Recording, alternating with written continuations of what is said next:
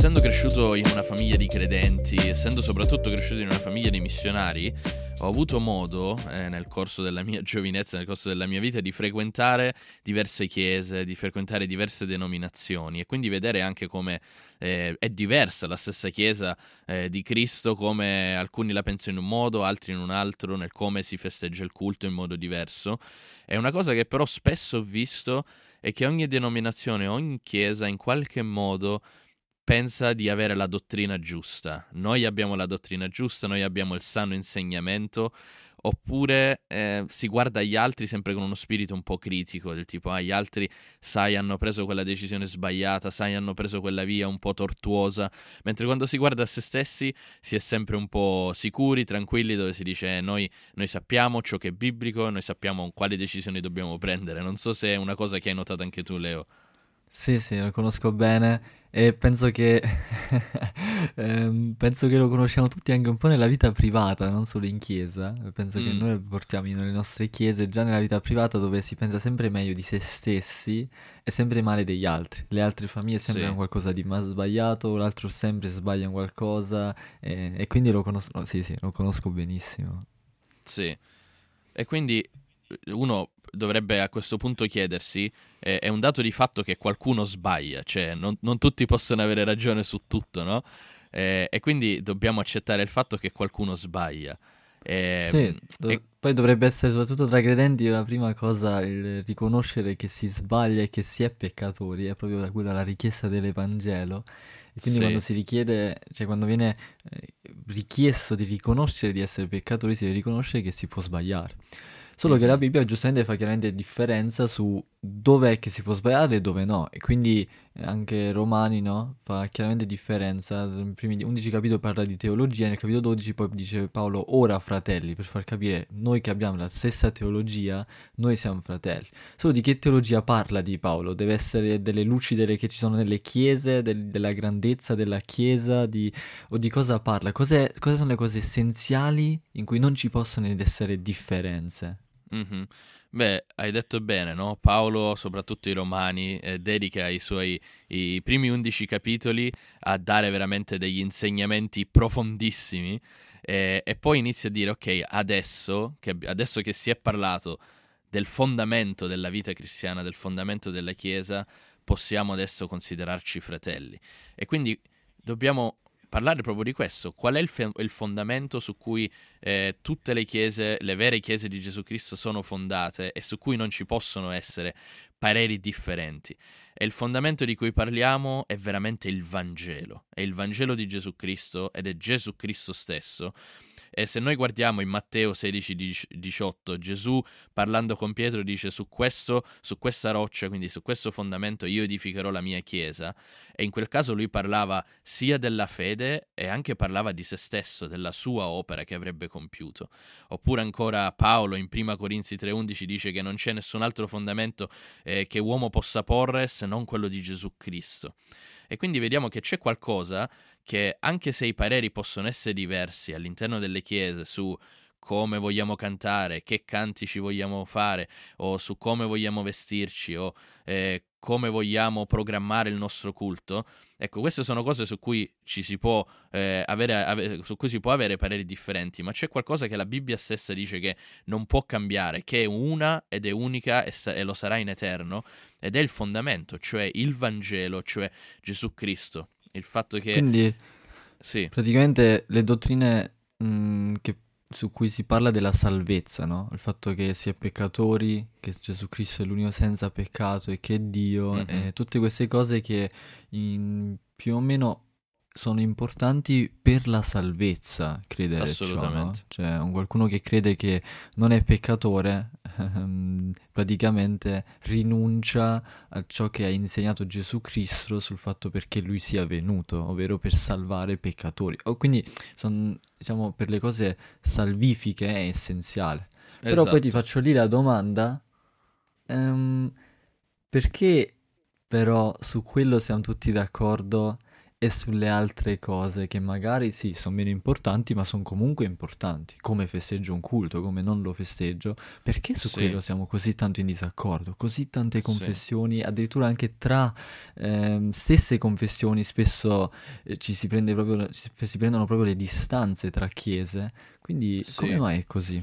Beh, io penso che sia proprio in base a ciò che la scrittura ci dice. Ehm, la scrittura è molto chiara su alcuni punti e invece è un po' più vaga su altri.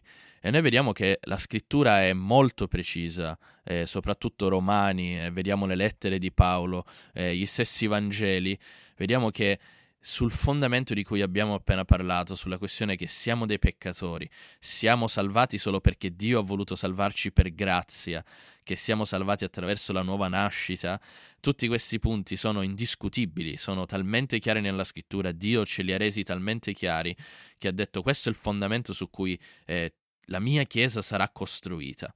E quindi direi proprio che la risposta alla domanda che hai fatto Leo è proprio cosa ci dice la scrittura. E la scrittura su alcune cose è chiarissima e ferma come un fondamento, mentre su altre non è esattamente chiarissima, su altre ci dà delle indicazioni generali e quindi dà a noi, attraverso la nostra saggezza, attraverso la guida dello Spirito Santo, di decidere per la nostra stessa Chiesa come vogliamo, eh, esatto, guidare la nostra Chiesa, che decisioni vogliamo prendere riguardanti a cose un po' più esterne, esteriori, esatto. Sì, Sì, ehm, però è strano comunque vedere che non tutti la prendono così alla leggera, no? Su dire, ok, sì, sì, qua abbiamo comunque un po' quella ehm, discussione, oppure sì, qua si può un po' vedere diversamente perché forse c'è solo questo unico versetto eh, che parla di ciò, eccetera, eppure però non ci andiamo così con quella leggerezza con cui tu magari l'hai appena detto, no? Quindi tante volte ci, ci si concentra sulle cose esteriori e si, e si perde effettivamente un po' il- la concentrazione su quello che dovrebbe essere il fondamento. E quindi come mai si giunge a questo tipo di pensiero? Come mai si arriva ehm, a guardare anche alle cose più piccole e a, a considerarle come se fossero anch'esse parte del fondamento? Sì, ehm, esatto, una parte che si considera comunque poi parte del fondamento e che quindi subito viene stracriticata un'altra chiesa, un altro fratello, un'altra sorella, ehm, è Sì. perché quello viene quando si pensa bene di se stessi. Ed è anche così nella vita Mm, privata. ehm, quando tu sei con un qualcuno e quel qualcuno ti parla male di un qualcuno in chiesa, stai certo che quando tu uscirai dalla chiesa, quella persona parlerà male di te anche davanti a un sì. altro. Sai perché? Perché quando tu parli male di un altro, e lo fa chiarissimo Giacomo nella lettera, ehm, quando tu parli male di un altro, l'unico motivo non è, non sono tanto le circostanze dell'altra persona, so- ci possono ess- anche essere, ok? Cioè, possono anche essere, però la maggior parte delle volte è perché si pensa troppo bene di se stessi. sì. E allora lì si prende il coraggio di parlare male d'altri. La stessa cosa, ehm, per non parlare di arroganza e parlare male degli altri, se ne parla un'altra volta, è questo sull'ambito della Chiesa, dove spesso pensiamo tanto bene di noi stessi e quindi che la nostra Chiesa è quella esatta, giusta, infallibile quasi, che le altre Chiese automaticamente sono Sì. sbagliate. E lì spesso non ci differenziamo dai Sì, cattolici. sì, no, guardiamo, guardiamo ad altre denominazioni anche, eh, che, ah, o addirittura denominazioni che sono della nostra stessa, del nostro stesso credo, della nostra stessa denominazione, e però che in ogni caso siamo un po', come dire, con uno spirito critico anche nei loro confronti.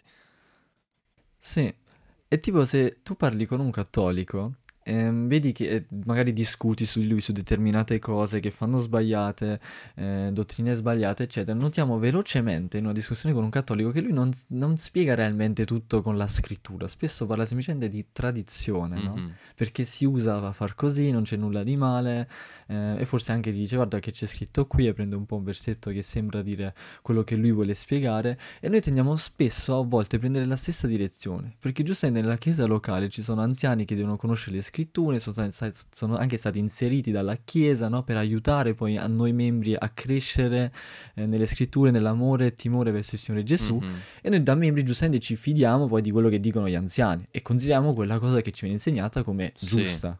Ora, non è che voglio giudicare nessuno, eh, perché credo che comunque davanti a Dio abbiamo doni diversi, però è giusto che chi più e chi meno dobbiamo esaminare ciò che ci viene insegnato ehm, in quello che c'è scritto da Mhm. Dio, perché un giorno saremo davanti a Dio e non davanti ai nostri Giusto. anziani. Ehm, e perché, ehm, perché cioè, per sé non è sbagliato, no? Quindi considerare che gli anziani dicono quello che è giusto. Ehm, il problema è- diventa lì dove gli anziani creano una cultura in chiesa come quella della Chiesa Sì. cattolica, ovvero che gli anziani sono come il Papa, infallibili, Mhm. non possono sbagliare, ehm, non c'è nulla di sbagliato, ehm, non puoi manco quasi parlarci con eh, gli Sì. anziani, sono Sì, irraggiungibili. O il loro parere, il loro parere a volte supera anche magari, eh, perlomeno non in modo diretto, non lo danno a vedere, però a volte il loro parere è quasi messo sopra determinati passi della scrittura che invece magari indicano di prendere un'altra direzione. Sì, sì, esatto. Quindi, ehm, cioè, la conseguenza di ciò è che si crea tipo un certo papa, giustamente non, eh, non voluto, e nemmeno nessuno direbbe che abbiamo un papa in chiesa, però che prende un po' automaticamente lo stesso ruolo di un papa, ehm, ovvero che al di fuori del papa, quindi al di fuori dei propri anziani insegnamenti, gli altri sbagliano tutti, no? Sì, Ehm, e difatti diciamo che quello assomiglia molto... e lì, cioè lì diventa praticamente un problema. Lì dove Sì. un anziano eh, non, non lo puoi mai correggere. Lì dove Mm. un anziano ehm, è sempre, dà sempre tutto per giusto e scontato e anche come si approccia poi con gli altri fratelli, E no? quindi secondo te come, come entra quindi in gioco questo spirito che poi si guarda le altre chiese sempre in modo critico e si, si considerano gli altri sempre come se loro hanno preso le decisioni sbagliate?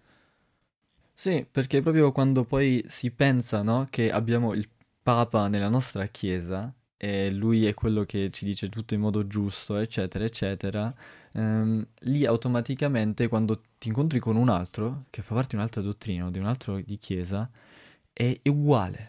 Mattias, davvero, Sì. e ho fatto tantissime esperienze, è davvero, è indifferente questa persona quanto ami il Signore Gesù o meno, ehm, quanto segua o osserva il Signore Gesù o meno, è Mhm. davvero indifferente quanto conosce anche le scritture o meno, a te è timbrato che quella persona o non è credente addirittura, oppure è un credente un po' sbagliato, liberale o quello che è, no? Sì, sì. Ehm, è una cosa che automaticamente ehm, ab- mettiamo dentro perché? Perché mettiamo addirittura a volte sopra la scrittura pure i nostri stessi anziani ehm, che eh, sì, che giustamente magari è, è sbagliato perché non, non lo esaminiamo magari noi stesso con la scrittura, ciò che davvero l'altro reinsegna, no?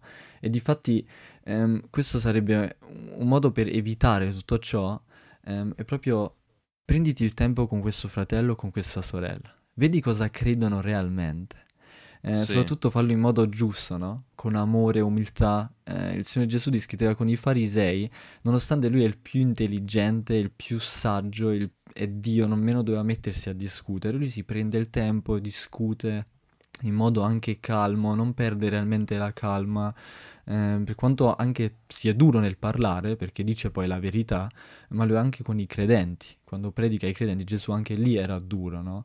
Ehm, e quindi là in una discussione cerca davvero con amore, amore per quella persona, di capire perché crede quel che crede. E poi vedrai subito che anche lui c'ha versetti, non è che lui Sì, li prende, capito? Spesso abbiamo quell'idea che gli altri eh, prendono i versetti oppure prendono le proprie dottrine, il modo di vivere un po' dagli alberi Sì. fuori città, cioè, li- oppure vanno a pesca e da lì sbucano queste idee. Invece poi discuti con gli altri e tutto un tratto ti cacciano un versetto e dici, oh cavolo. Sì, sì, non ci avevo come mai pensato in questo modo. non l'avevo mai Esatto. vista così. Esatto, ed è lì che diventa proprio è, è- è perfetto, perché lì poi cresci anche tu, perché poi tu è quel giorno quando vedi che ci sono altre opinioni e che la tua chiesa può sbagliare, ehm, può davvero sbagliare, lì è il giorno che poi prendi la parola e la valuti con occhi diversi, no? E dici, ok, perché credo quel che credo? È davvero così semplice? eh? O perché davvero faccio quel che faccio in chiesa, no? Lo faccio perché me l'ha detto Dio? O perché me l'hanno detto semplicemente gli anziani?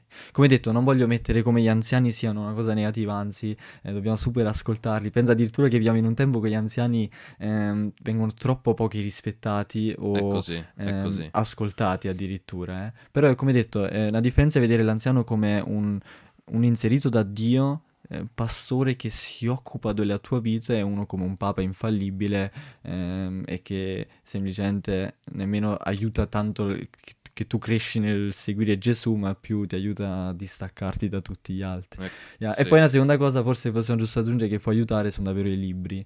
Eh, I libri ti aiutano a capire come la pensa l'altro, come... Vero, ehm. Ar- come spiega le cose l'altro, perché crede quel che crede, e i libri mm-hmm. lì ti aprono davvero l'orizzonte, eh, sì. Mm. Però, mh, vedendo così, quindi, no? Eh, diciamo che con tutte queste confessioni, e anche io devo ammettere che cado un po' in quella cosa che spesso dico: no, questi non sono fratelli. Subito sì, sì. lancio una mina e dico: questi qua fanno queste cose, non saranno mai miei fratelli, ma sorelle. Eh, quale diresti tu comunque è l'approccio giusto con gente che davvero ha le fondamenta giuste e segue davvero il Signore Gesù, ama davvero il Signore Gesù? Perché anche spesso si può credere allo stesso Evangelo, eppure non seguono realmente il Signore Gesù, quello anche c'è, eh, però quelli che davvero seguono il Gesù e seguono realmente l'Evangelo sì. e ciò che c'è scritto, eh, anche se lo fanno in un modo diverso, in un posto diverso, qual è il mio approccio? Come mi devo comportare con questa gente sì. qui? Beh, eh, io trovo che veramente sia così interessante, così attuale eh, questo tema e soprattutto come ci approcciamo eh, a degli altri fratelli e delle altre sorelle che magari vivono il, la loro vita cristiana in modo diverso dalla mia. Eh, noi abbiamo parlato all'inizio del, del, fondamento e quindi dobbiamo considerare questo quando guardiamo ad altre persone, guardiamo ad altre chiese e altri fratelli o sorelle, dobbiamo vedere sono loro posti sul fondamento del Vangelo di Gesù Cristo, della salvezza per fede, per grazia e così via? Se la risposta è sì, chi sono io per porre un altro fondamento? Perché quando noi diciamo, ok, ehm, sono sì, vivono il Vangelo, sono dei credenti, però fanno altre cose che io non riesco a accettare, quindi veramente non, non riesco a considerarli dei credenti, quello che in realtà stiamo facendo è porre un altro fondamento che non sia il Vangelo. Quindi quello che noi stiamo facendo è stiamo letteralmente dicendo, ok, i parametri per la salvezza non è più Gesù Cristo, non è più la fede soltanto, non è solo per grazia, ma è anche tutte altre piccole cose che devono esserci accanto eh, al, nella vita del credente che noi nella mia chiesa viviamo, perché la mia chiesa è la chiesa giusta. E quindi letteralmente stiamo ponendo un altro fondamento eh, e questo è, lettera- è veramente estremamente sbagliato. E quindi noi dovremmo andare eh, e guardare altri fratelli e altre sorelle e vedere, ok, loro sono posti sul mio stesso fondamento, cioè su Gesù Cristo, sono salvati per fede, sono dei figli di Dio e quindi già solo questo crea questa comunione, non creata da me o da loro, ma creata da Cristo stesso, che ci ha lavati nel suo sangue, ci ha dato il suo spirito e che quindi eh, senza che noi l'abbiamo operato ci ha resi un solo corpo, ci ha resi la sua famiglia, ci ha resi dei suoi figli. Quindi noi possiamo guardare ad altri fratelli e sorelle come dei veri fratelli e sorelle, essendo una famiglia, essendo uno, essendo che siamo stati acquistati da Cristo. Per quanto riguarda poi le diverse piccole cose che ci sono sul modo in cui che luce avere in chiesa, il modo in cui si loda, il modo eh, in cui si fa questo, il modo in cui si fa quell'altro, dobbiamo essere noi stessi umili, dobbiamo noi stessi essere veramente consapevoli del fatto che ci sono cose su cui la Bibbia non è chiarissima e su cui bisogna sempre costantemente guardare e vedere come posso vivere nel modo più saggio possibile. Bisogna essere aperti anche a pareri diversi. Non esiste un solo parere su determinati argomenti eh, e quindi dobbiamo essere umili, dobbiamo essere aperti, dobbiamo essere veramente eh, con, dobbiamo considerare veramente che l'opera di Cristo ha unito persone da diversi popoli, da diverse nazioni, da diverse lingue e che quindi sono diverse. Dalla diversità il Signore ha creato uno. E quindi dobbiamo veramente comprendere questo e, è, e io l'ho vissuto soprattutto quando andavo in altre denominazioni, vedere che benedizione ricevevo da altri fratelli e da altre sorelle che la pensavano anche in modo diverso da me, quanto sono maturato, quanto sono cambiato e quante cose ho compreso in più che prima invece non comprendevo. E quindi io guardare ad altre denominazioni che sono diverse da me, io non la vedo più tanto come qualcosa di negativo, ma piuttosto qualcosa di positivo che costantemente mi, mi, mi spinge a dover vedere co- perché credo in qualcosa, perché faccio qualcosa e quindi vedere veramente scavare in profondità nella parola di Dio. E soprattutto avere comunione con altri fratelli e vedere siamo diversi, ma per qualche incredibile motivo, cioè Cristo, ci amiamo e siamo uno e siamo una famiglia. Sì, eh, cioè, ti ringrazio davvero perché anche io vedo come ricado spesso no, in questa cosa di essere magari troppo ehm, già subito un giudice verso gli altri e invece eh, un mio professore disse non voglio avere meno fratelli qui in terra che figli eh, di Dio in cielo, no?